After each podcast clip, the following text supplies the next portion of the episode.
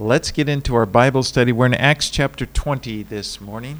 はい、それでは、えー聖書の学びに入りたいと思います。今朝は使徒の働きの20章になります。 And we're going to start by reading verses 1 through 6.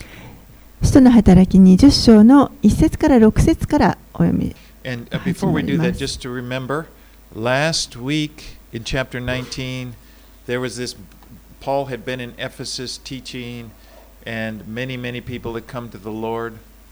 えーちょっとその前に先週までの復習ですけれども、パウロがエペソにやってきて、そこで、えー長い期間かけて福音を伝えました。そして多くの人たちが信じるようになりました。 So much so that so many people were turning to the Lord. Remember that they were turning from the worship of idols, and the people there that made the idols, the silversmiths, started grumbling, and they and there was a big riot.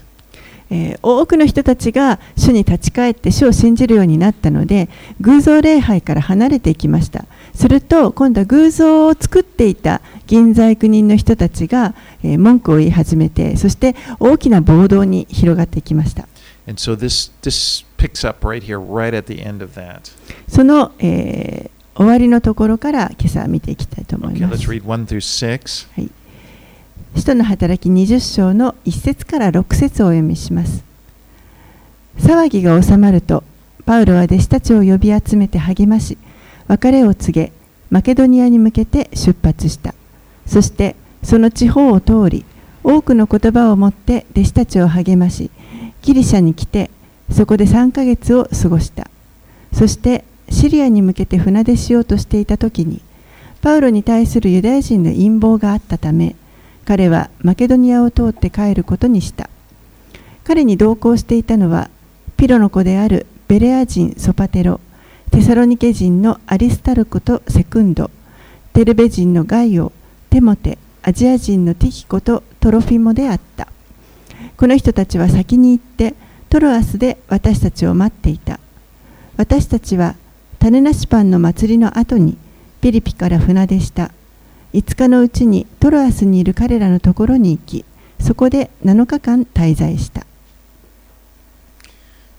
So Paul leaves Ephesus. Do, I don't know if you still have your map, but it's all through Acts. It's it makes it easier to grasp if you're looking at your map. But there's Paul's leaving Ephesus, and then he goes he goes over to Macedonia, and then he stops to visit the churches there and encourage them.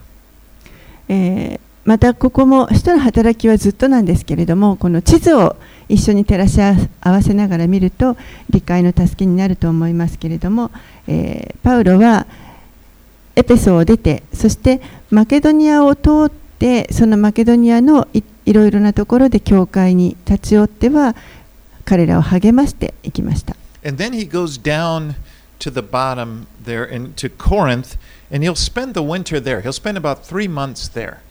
そしてずっと、えー南に下っていってコリントまで行きました。そしてコリントで、えー約3ヶ月間冬をそこで過ごしま The, す。The sea would be too rough to sail on during the winter. 冬の間はちょっとあのー船であのー航海するには海がかなり荒れていました。But で during this time, Paul is going to,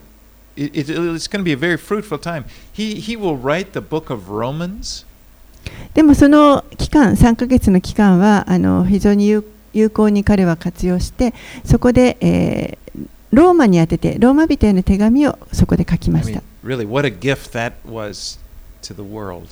これはもう本当にこの世界中に大きなあのギフトとなっています。And we can see in the, in the, in the book of Romans, if you look at, the, the, at chapter 16 at the end, it says he, he gave it to a, to a woman named Phoebe who's going to bring it to Rome.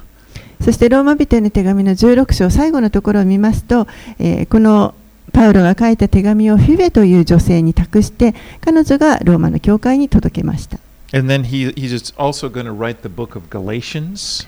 またそこにいる間に彼はガラテアへのガラテアの教会に宛てても手紙を書書きました。when spring comes, he's going to travel back up through Macedonia. そして春がやってきて彼は、まあ、マケドニアを通ってあのいまた旅を続けます。And then he's, uh, when he gets to Philippi, uh, some of the disciples, uh, they went ahead and and and uh, I'm they, they, I'm sorry. He from the port of Philippi, Philippi, some of the disciples are going to go to Troas, Troas, I'm sorry, Troas, and Paul and Luke are going to come later. Eh, ピリピの,あの港町からですね、何人かの弟子たちは先にトラスの方に行きました。そして、えー、ルカとパウロは後から追って、えー、そこに行きます。We know that because Luke is writing this. And so he uses the, when he's with them, he uses the pronouns we and us. えーこの使徒の働きというのはルカが書いていますので彼が一人称を使うとき私とか私たちとか使うときには彼は、えーパウロと一緒にいたということが分かります And the- the last time he was together with them was back in chapter 16 at Philippi. 最後にこのパウロあルカがいたのは16章のところで、えーピリピにいた時に彼も一緒にパウロの一行にの中に加わっていました。 But these traveling companions that are mentioned by Paul, they're kind of they're each of them are from a different church here, and they're bringing they're going with Paul, bringing an offering back to the church in Jerusalem.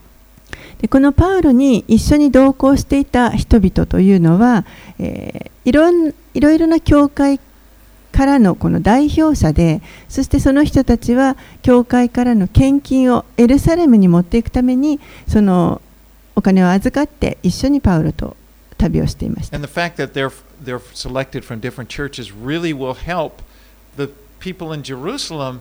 The church in Jerusalem is going to begin to understand that hey, there's a church in this place, and, and there's a face to it. There's a person connected. Yeah, we are bringing this to you, and and God is using this to bring the church together. 多くの教会のこの代表者の人たちがエルサレムにやってきてそしてエルサレムの教会で顔と顔を合わせてこの献金を渡すことができるここで関係が築かれますそしてあいろいろなところに教会が立っているんだということをエルサレムの人たちも知ることができて神がこれを用いてこうみんなを一つにしてくださっています。Okay, now let's read on. Let's seven verses seven through twelve. はい、では7節から12節をお読みします。週の初めの日に私たちはパンを裂くために集まった。パウロは翌日に出発することにしていたので、人々と語り合い、夜中まで語り続けた。私たちが集まっていた屋上の間には、灯火がたくさんついていた。ユテコという名の一人の青年が窓のところに腰掛けていたが、パウロの話が長く続くので、ひどく眠気がさし、とうとう眠り込んで3階から下に落ちてしまった。抱き起こしてみると、もう死んでいた。しかし、パウロは降りて行って、彼の上に身をかがめ、抱きかかえて、心配することはない。まだ命があります。と言った。そして、また上がって行って、パンを裂いて食べ、明け方まで長く語り合って、それから出発した。人々は生き返った青年を連れて帰り、一方ならず慰められた。So thou the church of Troas met together on it says on the first day of the week. トラースの教会の人々は、えーこの週の初めの日に集まっていたとあります。それは日曜日になります We。find that in the early church they often mentioned that they, they worshipped on Sunday because Sunday was the day when Jesus rose from the dead. 古代教会の人たちは、えーよく日曜日に集まっていましたけれども、おそらくこれはイエスがあの日曜日に復活されたからだと思います。But in their society that was a normal work day, so they were they probably met it during the evening.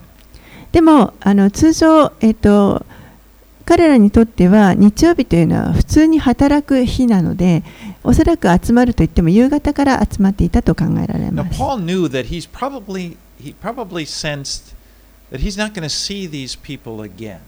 And he has just a lot to say to them. パウロはおそらくもう自分はこの人たちに会うことはないだろうということを分かっていたのでたくさん彼らに伝えたいことがありました。ですから夜遅くまでずっと語り続けていました。そこにはまあいくつか灯火があったと書かれています。Oil lamps. It looked like a gravy boat. You know, like a little clay pot like this with a little wick on one end, like a almost like a little candle. That that's the kind of lamps that they they had several of them.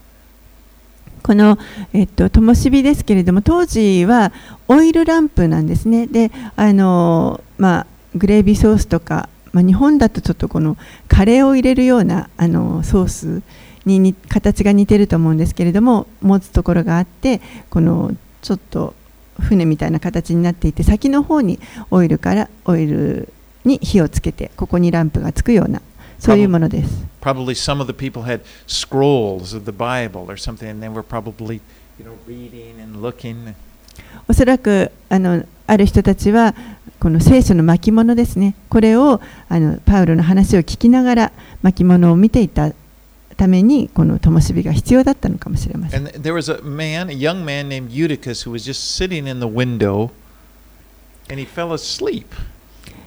そこに一人の、ユテコという名前の青年がいました。彼は窓際に座っていたんですけれども、途中で居眠りを始めます。そして窓から落ちてしまったわけですけれども、そこは3階でした。And I can imagine the shock when when the people in the room, you know, that Eutychus is was dead, but Paul brings him back to life. ですからそこにいた人たちはどんなに驚いてショックを受けたことかと思います。ユテコがもう死んでしまいました。でもパウロが彼の命をもう一度復活、よみがえらせました。And I just love it. Paul is like he's, you know, he, he, he brings him back to life. No problem. Okay. And he has a snack and he just continues on teaching. Let's break for a snack and let's have a little coffee time and then goes right back to teaching until the daylight. パウロは面白いのはあのここでユテコのあの命をもう一度よみがえらせてそしてあもう問題ないよということでまた部屋に戻ってそしてちょっとこうパン を食べてなんかスナックとコーヒーを飲んだのか分かりませんけれどもそこでちょっと休憩してまた話を続けて明け方まで語り合ったとあります。You know, in these stories I'm reading through there, it's like it's, it's sometimes God seems to solve the problems immediately. このような話を読みますと、えー神が何か問題が起きた時にすぐに解決をしてくださるように、えー見える時というのがあります。And uh, you, you know, like a young man, he falls from the window, he's dead, no problem. Brings him. Well, it doesn't say no problem, but he dies and brings him back to life. この若い青年が窓から落ちて死んでしまってもすぐにまたその命が復活しました。Other times, like the the apostles are in prison, there's an earthquake, the door just またある時は人たちが牢に閉じ込められていましたけれども大きな地震が起こってそして、え、鎖が外れて牢の扉も開くということも起こりました。でも必ずしもいつもそのようなことが起こるというわけではありません。時にはあのパウロもまた、えー痛めつけられてこう鞭打たれるということもありました Some some even die for their faith. またある人たちは信仰のゆえに殺されてしまった人々もいます Storms are ha- storms will happen. また嵐に襲われるということもあります And we see God's people suffer, uh, you know, subject to hardship. そして神の民が本当にこの困難なところを通らされるということもあります But in moments like this, where, where he raises Eutychus from the dead, we see that God is bigger than any obstacle. でもこのようにユテコが、えー、よみがえらよみがえったというような話を見るときに神は本当にどのようなこの障害物よりも本当にはるかに大きな方であるということが分かります He can bring the dead back to life. It's, it's not too hard for him. 神にはこの死者をよみがえらせるということがおできになるこれは神にとっては全く難しいことではないということが分かります。またもし神がそう望めば嵐を沈めることもできます。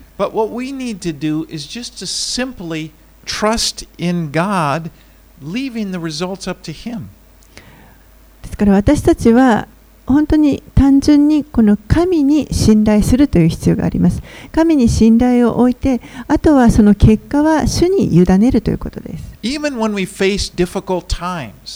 たとえ私たちがどんな困難な状況に直面していたいたとしてもです。you know, we don't understand. You know, from our perspective, a lot of it, we don't want to suffer, and so that, you know, the priority is let's calm the storm, raise the dead, get rid of our problems.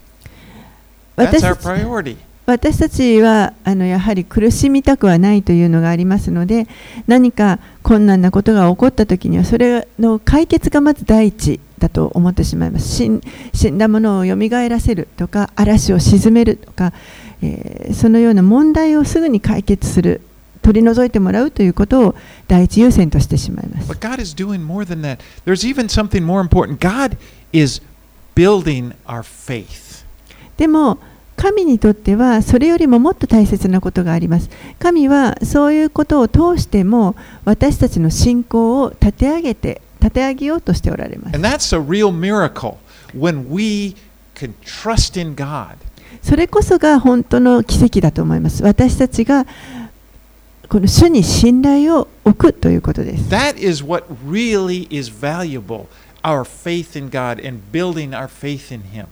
それこそが本当にあの尊い価値あることで私たちが神に信仰を置く神を信頼するということです。You know, if God was to solve every problem all the time, we would have no faith. I mean, we wouldn't need any faith. 神がいつもいつも問題をすぐに解決してくださるのであれば私たちは信仰など必要なくなりますもう信じる必要もなくなるということなことになってしまいます But of course, God would become like a genie, you know, でもそうなると、そうなると、もう神がまるで私たちのこの,あの魔法ランプのジニーのようにですね、もう私たちの召使いのようになって、あの問題をいつも解決してもらうことになってます。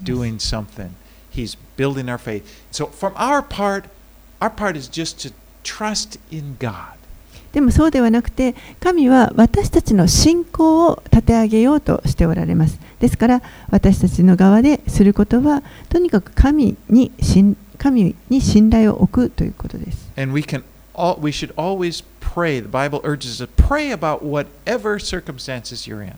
そして聖書は私たちにいつも祈ることを勧めていますどのような問題があったとしても常にそれを神に持っていくということです Remember Philippians 4, 6, and 7. ピリピ人への手紙の4章6節7節 Don't be anxious about anything, but in everything by prayer and supplication with thanksgiving, let your requests be known to God, and the peace of God, which surpasses all understanding, will guard your hearts and minds in Christ Jesus. ピリピ人への手紙の4章の6節7節 何も思い煩わないであらゆる場合に感謝を持って捧げる祈りと願いによってあなた方の願い事を神に知っていただきなさいそうすればすべての理解を超えた神の平安があなた方の心と思いをキリストイエスにあって守ってくれます So, from our part, we just pray, we give our cares to Him, and we just can, He's got our lives, we just enjoy the peace of God. ですから私たちはとにかくまず主に祈ってそして主が、えー何とかしてくださるということに信頼を置いてそしてあとは神の平安を楽しむということです.私たちは神がどのようにあの働いてくださるのか解決してくださるのか分かりませんでも理解する必要もありません.なぜならばそれ神の平安というのは私たちの理解をはるかに超えているものだからです。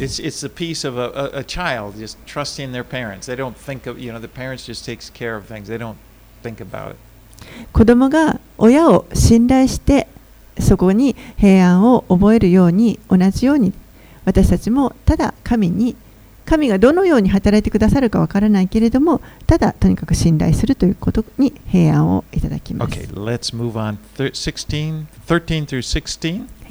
13節から16節私たちは先に船に乗り込んでアソスに向けて船でしたそこからパウロを船に乗せることになっていたパウロ自身は陸路を取るつもりでいてそのように決めていたのであるこうしてパウロはアソスで私たちと落ち合い私たちは彼を船に乗せてミテレネに行った翌日そこから船出してキオスの沖に達しその次の日にサモスに立ち寄り、さらに翌日に、その翌日にはミレトスに着いた。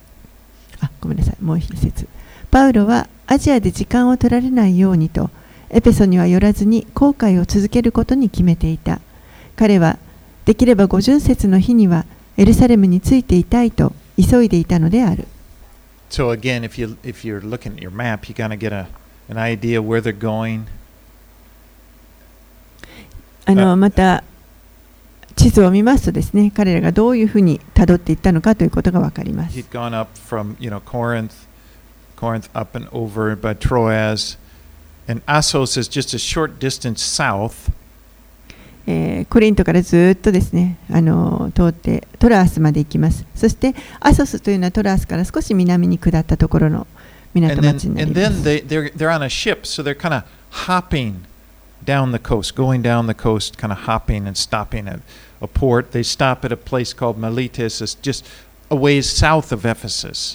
そしてトラースから、えー、ずっとこの港町を何いくつか、あの、寄港しながらですねえーずっと船で、えーミレトスというところまで行きました。このミレトスというのはエペソからかなりちょっと南の方に離れたところにあります。Paul wants to get to Jerusalem by Pentecost, so he's kind of picking up the pace here, kind of パウロはなんとかこのペンテコステの日までに、五巡節の時までにエルサレムに着きたいと思っていたので、急いでいました。And so when he's in Miletus, it's not that far from Ephesus, so the Ephesian elders, elders of the church, just come down and meet him there. ですから、まあ、このミレトスについて、そしてえエペソから、まあ、あのそこまで離れてはいないので、エペソの長老たちをそこにミレトスに呼びます。Okay, let's read verses 17 through 27. 17節から27節をお読みします。パウロはミレトスからエペソに使いを送って、教会の長老たちを呼び寄せた。彼らが集まってきたとき、パウロはこう語った。あなた方は私がアジアに足を踏み入れた最初の日から、いつもどのようにあなた方と過ごしてきたかよくご存知です。私はユダヤ人の陰謀によって、この身に降りかかる数々の試練の中で、謙遜の限りを尽くし、涙とともに主に仕えてきました。益になることは、公衆の前でも家々でも余すところなくあなた方に伝え、また教えてきました。ユダヤ人にもギリシャ人にも、神に対する悔い改めと、私たちの主イエスに対する信仰を証ししてきたのです。ご覧なさい。私は今、御霊に縛られてエルサレムに行きます。そこで私にどんなことが起こるのか分かりません。ただ、精霊がどの町でも私に証しして言われるのは、鎖と苦しみが私を待っているということです。けれども、私が自分の走るべき道のりを走り尽くし、主イエスから受けた神の恵みの福音を証しする任務を全うできるなら、自分の命は少しも惜しいとは思いません。今、私には分かっています。御国を述べ伝えてあなた方の間を巡回した私の顔をあなた方は誰も二度と見ることがないでしょう。ですから今日この日、あなた方に宣言します。私は誰の血に対しても責任がありません。私は神のご計画のすべてを余すところなくあなた方に知らせたからです。So uh, Paul begins by saying, You yourselves know how I lived among you. パウロはここで、えーこのエペソの長老たちにあなた方は私がいつもどのように過ごしてきたかよくご存知ですと言いました。He could point to his himself as an example of following Christ. パウロは自分自身をこのキリストに従う模範として彼らに示すことができました。Like he's he's an example. He was an example for the Ephesian elders, but he's also an example for us as we we read the story of his life.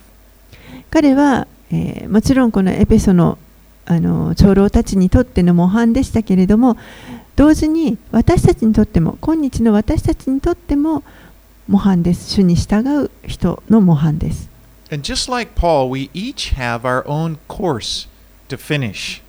そしてパウロが言っているように私たち一人一人にそれぞれ走るべき道のりというものがあります Now, Paul, he faced many trials, many difficulties as he followed Christ.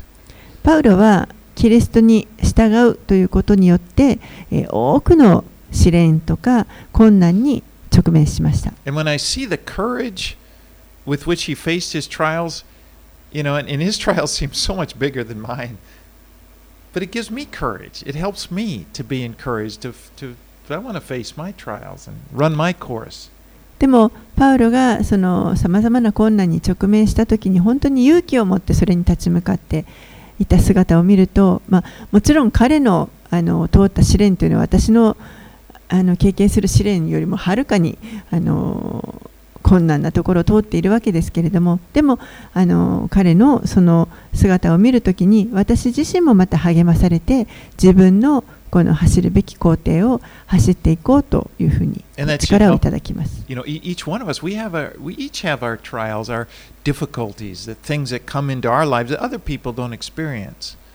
私たち自身もみんな同じだと思います。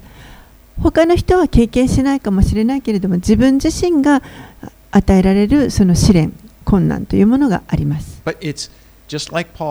We have this. We serve the same Lord Jesus. He just loves you. He cares about you. Your life is just important, just as important. でも私たちは私たちが使える神というのはパウロが使えていた神と同じであってそして私たちは愛されていて、えーこの信仰が立て上げられていくためにそういった試練が与えられるということです。But now, as far as as far as his trials, Paul knew from the very beginning of his life in Christ, he knew that he would face trials. この試練ということを考えるときにパウロは、えーキリストに自分の人生を捧げて一番最初の時から自分は多くの試練をあが与えられるということをよく知っていました。On the day, remember the chapter 9 he was struck down on the road to Damascus when the Lord you know the Lord spoke to him from heaven and he struck down and then the at the same time the Lord was speaking to Ananias 9章のところに出てきましたけれどもパウロがこのダマスコに行く途途上で、えー眩しい光に、あのー打たれてそして主が直接彼に語られましたその時に同時に主はアナニアという人にもこのパウロのことについて語っておられます he he spoke to Ananias that this is he told him to go to this house he would find a guy named Saul and uh, Ananias was a Christian just a Christian and he said to him Go, for he is a chosen instrument of mine to carry my name before the Gentiles and kings and the children of Israel. For I will show him how much he must suffer for the sake of my name. 主がこのアナニアという人に現れてそして これこれこういうところにいるあのサウロという人のところを訪ねて行きなさいと言われます。そしてこのように言われました。行きなさい。あの人は私の名を違法人王たちイスラエルの子らの前に運ぶ私の運びの器です。あ私の選びの器です。彼が私の名のためにどんなに苦しまなければならないかを私は彼に示します。So it's like Paul knew. He knew suffering is going to come with his ministry. ですからパウロはこの自分のあ宣教の働きに必ず苦しみが伴うということを知っていました。And he, he didn't question. He didn't, you know, he didn't, he, it wasn't an issue with him. It wasn't like when suffering came, it wasn't like, God, how, you know, why are you allowing this? Don't you love me? ですから彼にとってはこの試練がやってきてもそれはあの神に対して疑問を抱くようななぜ神様こんなことを許されるんですか？あなたは私を愛しておられないんですか？とあの叫ぶようなものではありませんでした。もうすでに神がパウロにこういうことを経験するよということを語っておられたからです。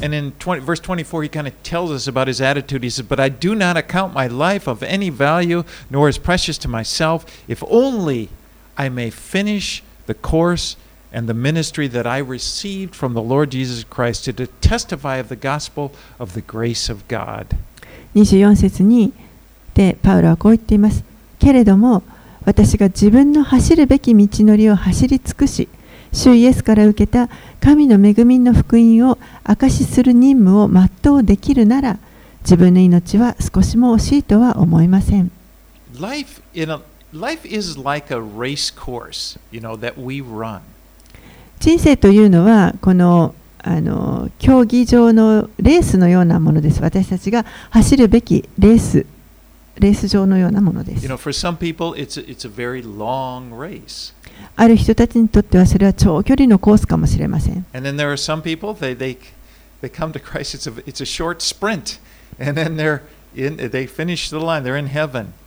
ある人にとってはあのに召されてあ、主を信じるようになってから、本当にこの短距離を走って天にあの呼ばれるかもしれません。でもこのレースには必ずゴールというものがあります。そしてこのゴールのテープを切るときにこのレースというものが終了します。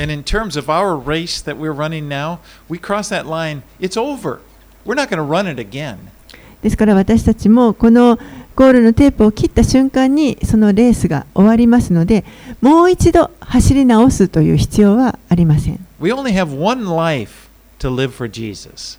私たちにはイエスのために生きる一回だけのこの地上での人生というものが与えられています one race. レースは一回きりです And that's why we want to do well.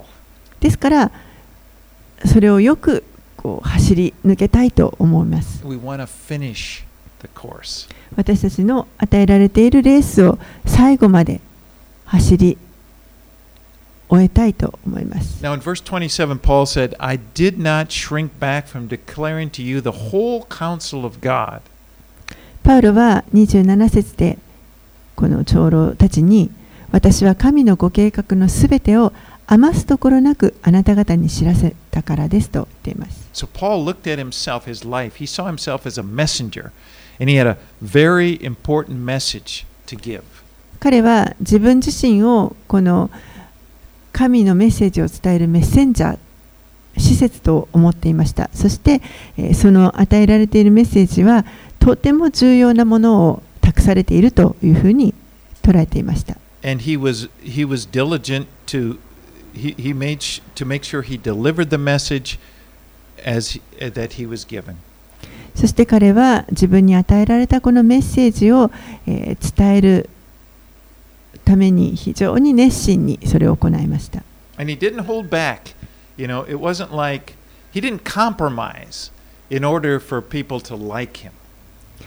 ですから彼はもう決して何かちょっとこう控えるようなことはなく、えー、人々に好かれるために妥協するということも一切ありませんでした。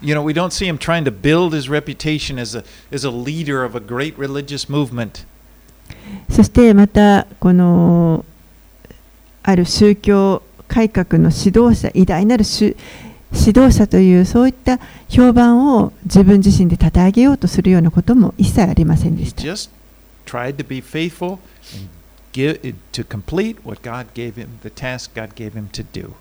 ただただ神が彼にしなさいと与えられたその役割を忠実に行っていただけです。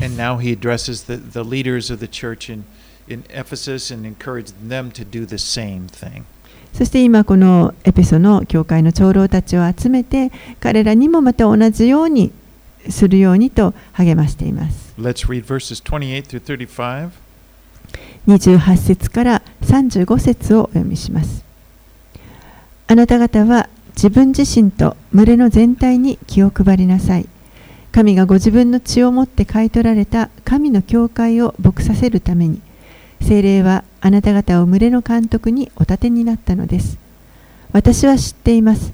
私が去った後凶暴な狼があなた方の中に入り込んできて容赦なく群れを荒らし回ります。またあなた方あなた方自身の中からもいろいろと曲がったことを語って弟子たちを自分の方に引き込もうとする者たちが起こってくるでしょう。ですから私が3年の間夜も昼も涙とともにあなた方一人一人を訓戒し続けてきたことを思い起こして目を覚ましていなさい。今は今私はあなた方を神とその恵みの御言葉に委ねます。御言葉はあなた方を成長させ聖なるものとされたすべての人々と共にあなた方に御国を受け継がせることができるのです。私は人の金銀や衣服を貪ったことはありません。あなた方自身が知っている通り私の両手は自分の必要のためにも共にいる人たちのためにも働いてきました。このようにロークして弱い者を助けなければならないこと。また主イエスご自身が受けるよりも与える方が幸いであると言われた御言葉を覚えているべきだということを私はあらゆることを通してあなた方に示してきたのです。The church is very valuable to the Lord.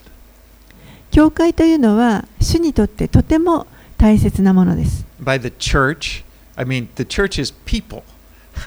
Us, people, people that are believe in Christ, that is who the church is. 教会というのは、えー、つまりそこに集まる人々のことです。神を信じた人々の集まり、それが教会です。And, and the Lord purchased us with his blood. そして主は私たちをご自身の血血によってあがなってくださいました。And that's why we are all very valuable to the Lord. だからこそ私たちはすべてのものが神にとってとても価値のある存在であるということです。This, it's important that you see yourself this way. 自分自身をそのように見るということは非常に大切です。You are precious to God. あなたは神にとって本当に尊い存在です。And above all else, it, you can see from this fact that the Lord Jesus paid in his blood in order that you would belong to God. その視点から考えるときに、主はご自身の血を流して血という代価を払って皆さんを神の家族にしてくださいました。There, there is no higher price than that. それ以上素晴らしいこの立場というものはありません。That the, the life of the only begotten Son would, would that, that is the highest price there is.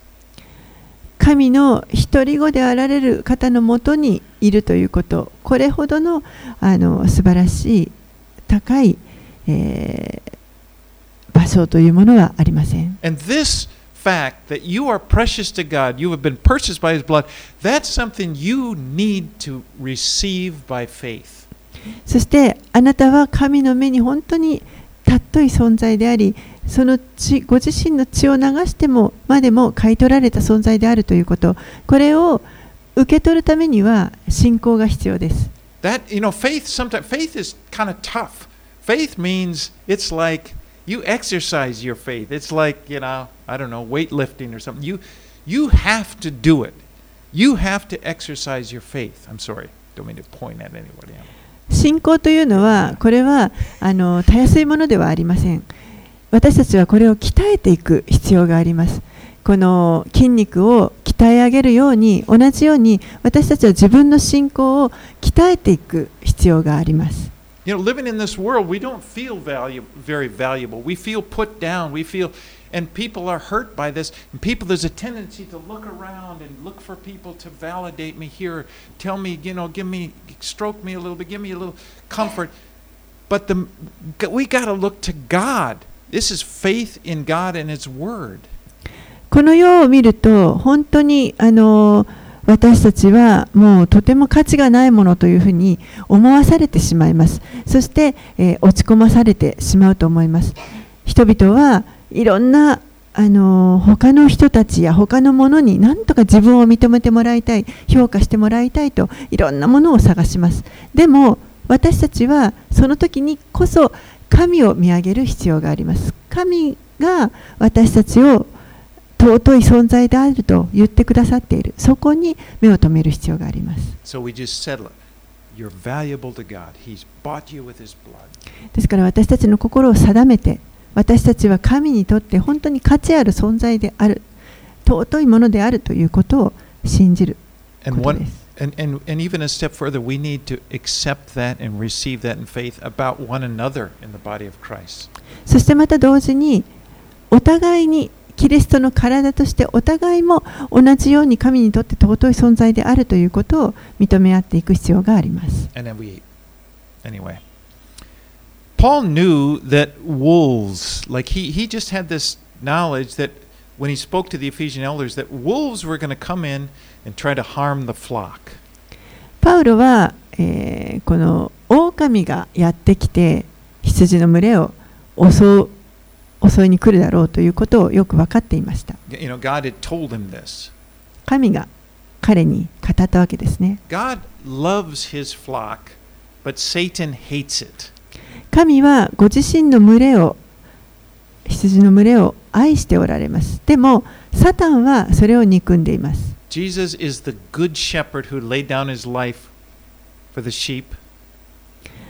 イエスは良い羊飼いで、そして羊のために命を投げ出してくださる方です。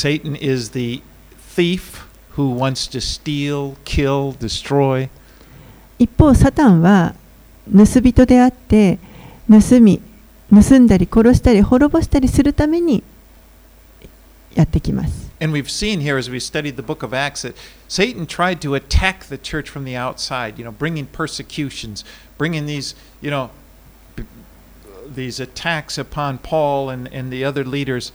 But now we see him that his, his, that he, he not only attacks from the outside, but he's going to try to get inside the church. この人の働きを見ていますと、サタンは何とかしてこのこう クリスチャンを攻撃しようとして教会を外側からさまざな攻撃を仕掛けてパウロやその他の弟子たちを迫害しようとしたり外からの攻撃をしますけれども今度は内側からも教会の内側からも攻撃をしようと仕掛けてくるということです。In attacking the church from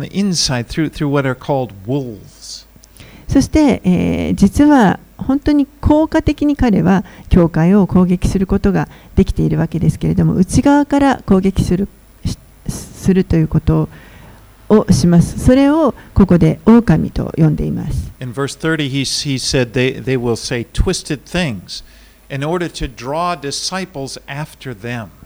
そしてそういう人たちは30節にあるように曲がったことを言ったり弟子たちを自分の方に引き込もうとすることをするということです Jesus said in, John, in Matthew 7:15, he said, Beware of false prophets who come to you in sheep's clothing. They look like a sheep, but inwardly they're ravenous wolves. イエスがこのように言われました。えーマタイの福音書の7章15節のところで、偽預言者たちに用心しなさい。彼らは羊の衣を着てあなた方のところに来るが、内側は貪欲な狼です。And a false prophet is basically someone who claims to speak from God, but they don't.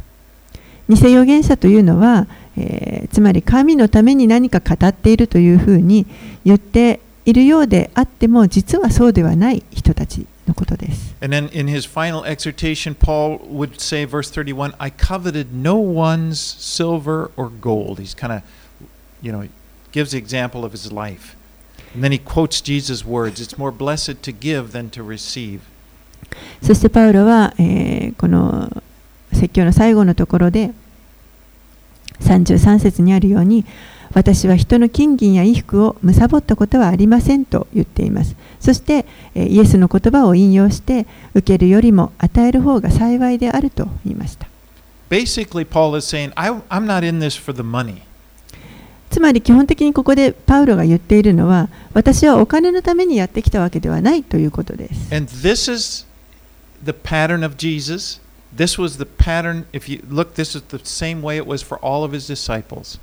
でそれはイエスもそうでしたしまた、えー多くのこのイエスの弟子たちもにも言えることです。None of them got rich off the ministry. 彼らの誰一人としてこの宣教の働きによって裕福になった人はいません。In fact, they had it worse. if you look at the disciples, they all died martyrs' deaths. They all went, you know, they, they took the heat. むしろ逆ですねあの多くの弟子たちが、まあ、殺されてしまうことになって、えーこの宣教の働きをすることで逆に、えーこう癒しめられてしまうということがありました。And you know, I I get I have to admit I get really disturbed when I see that the, there are a lot of people that that who do get rich off ministry. えーこの世の中にはですねたくさんのこの信仰を広めていくためのこの働き宣教の働きで実はあのとても裕福になっている人たちがいるんですけれどもそういう人たちを見ると私はちょっとこう正直困惑します。Now in Japan the church is pretty small. You don't see that so much, but if you look around the world, you look to America, man, we have had a lot of these guys. まあ、日本はですね教会自体もあの小さいですしそんなことはあまりないとは思うんですけれどもアメリカなどはもう本当にそのようにあの裕福になっていく宣教者たちがたくさんいます。I mean, they they be. I mean, when I say rich, I mean not just just in that they were millionaires and they have private jets. One guy was so arrogant. He's saying, "Pray, I want another private jet," and it's just like it's amazingly bad. もうその裕福というのはちょっと度を超えています。もう例えばプライベートジェットに乗ったりだとか本当に豪邸に住んでいたりとかそういうもうあのちょっと桁外れのあの裕福さということです。And it's so maddening to watch that people follow them. They'll have these TV programs of people be mailing in their money, and it's just it's like you look at the Bible. You say, "Can't you see this guy is not legit?" そして人々がそういう人たちをあのに従っていこうとしてもういろんなテレビの番組などでももてはやされたりしているわけですけれどもでも聖書を見ると本当にそれでいいのかと思います。They don't live like Jesus. They don't look at all like Jesus. They don't look at all like Paul. They don't look at all like any of the disciples. そういう人たちのこの生き様というのは、イエスの生き方とは全く違いますし、イエスの弟子たちの生き方とも全く違っていると思います。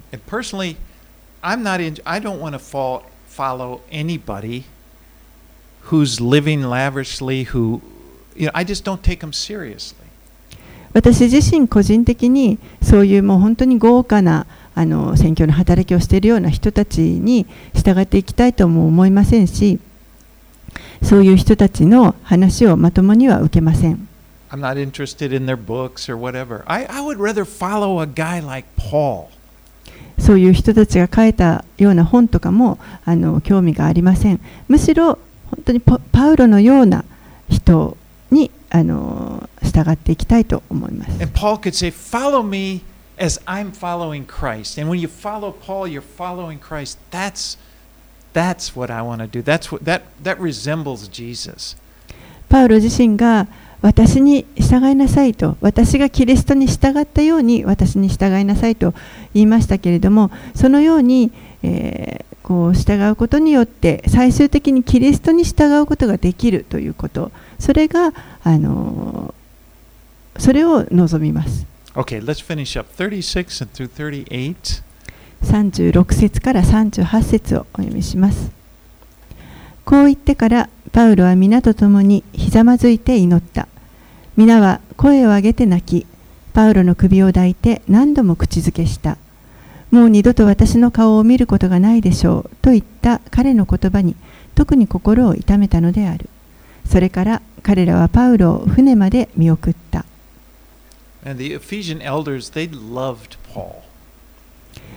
エペソのこの教会の長老たちはパウロを愛していました。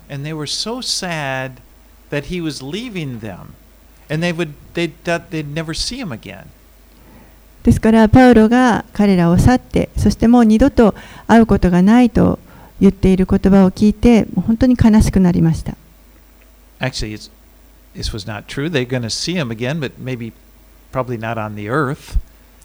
まあ実,際実際それはあの真理とは言えないわけですね。彼らはやがてもう一度あの会うことになるんですけれども、でもそれはまあこの地上ではないかもしれないということです。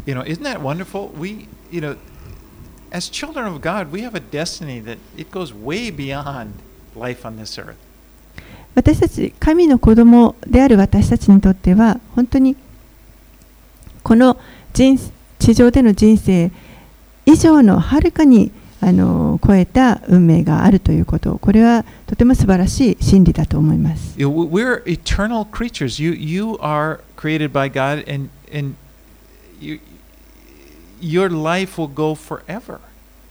私たちは永遠に存在するものとして作られています。そして私たちのこの命というのはずっと永遠に続いていきます。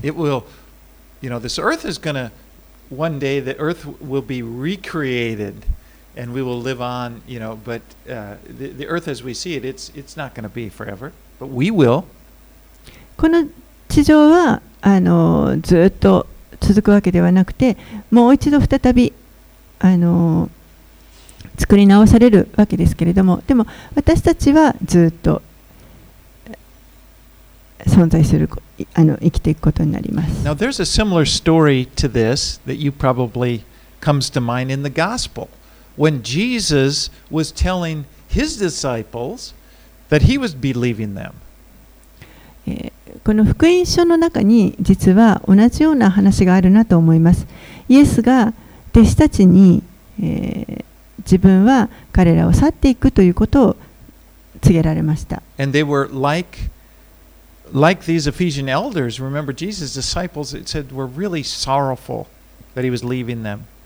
すると、この弟子たちは本当にこのエペソの長老たちのように、イエスが自分たちを去っていかれるということを聞いてとても悲しみました。なぜなら彼らはイエスを愛していたからで But す。 then Jesus said to them, John 14, 1 through 3, I'm going to read. でもその時にイエスは彼らにこのように言われました。ヨハネの福音書の14章1節から3節です。 It said, Let not your hearts be troubled. Believe in God, believe also in me. In my Father's house are many rooms. If it were not so, would I have told you that I go to prepare a place for you? And if I go and prepare a place for you, I will come again and will take you to myself, and where I am, you may also be. ヨハネによる福音書の14章1節から3節です。あなた方は心を騒がせてはなりません。神を信じ、また私を信じなさい。私の父の家には住むところがたくさんあります。そうでなかったら、あなた方のために場所を用意しに行くと言ったでしょうか。私が行ってあなた方に場所を用意したら、また来てあなた方を私のもとに迎えます。私がいるところにあなた方もいるようにするためです。And again, uh, like I've, I've mentioned many times, this is true for you and for me. These words that Jesus spoke to his disciples, he's speaking them to you. えー何度もお話ししていますけれども、ここでイエスが弟子たちに語られたこと、これは私たちにも同じように真理です。Jesus has gone to prepare a place for you. イエスは私たちのために場所を備えに行ってくださっていま And す。one day he's going to welcome you into that place. そしてやがてある時が来たらイエスは私たちを皆さんをこの備えられた場所に迎えてくださいます And。you won't be there alone. その時には一人ではありません。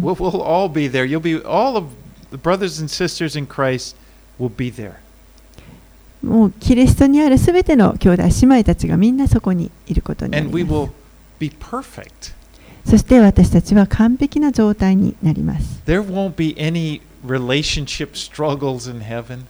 もう何か人間関係で苦しむようなことも一切天ではありません。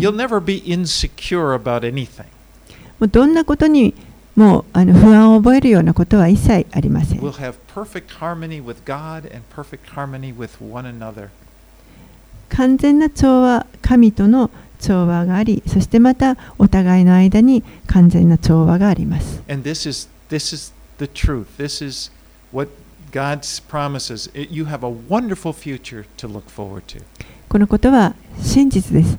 神が私たちに約束してくださっている、やがて来るあの将来の約束で、素晴らしい約束です。knowing that gives us courage to run our race. Because now we're in this race, and it, we got to toughen up. You know, we've got our, we want to be faithful, but keep in mind, there's a finish line.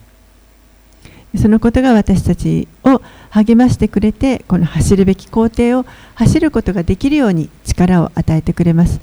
信仰を使ってこの走り通すということ、これは本当に簡単なことではありませんけれども、でも力を与えられて、必ずゴールすることができます。Let's pray. お祈りします。Heavenly Father, I just pray for each one of my brothers and sisters. 天のお父さん、私の兄弟姉妹たち一人一人のために祈ります。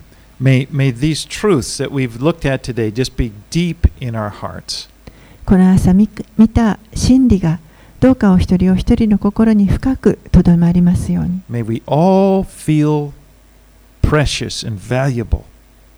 私たち皆が神様あなたの目に本当にと高価で尊いものとして捉えることができます。私たちの人生が価値あるものであると思えることができますよ。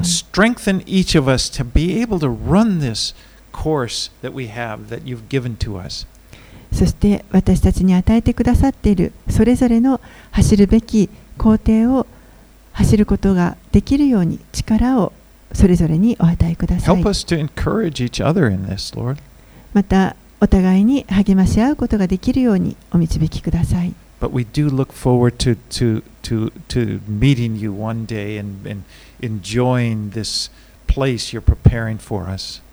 やがてあなたと顔と顔を合わせてお会いし、そしてあなたが用意してくださっているその場所に行くことを楽しみにしています。So、we commit ourselves into your care.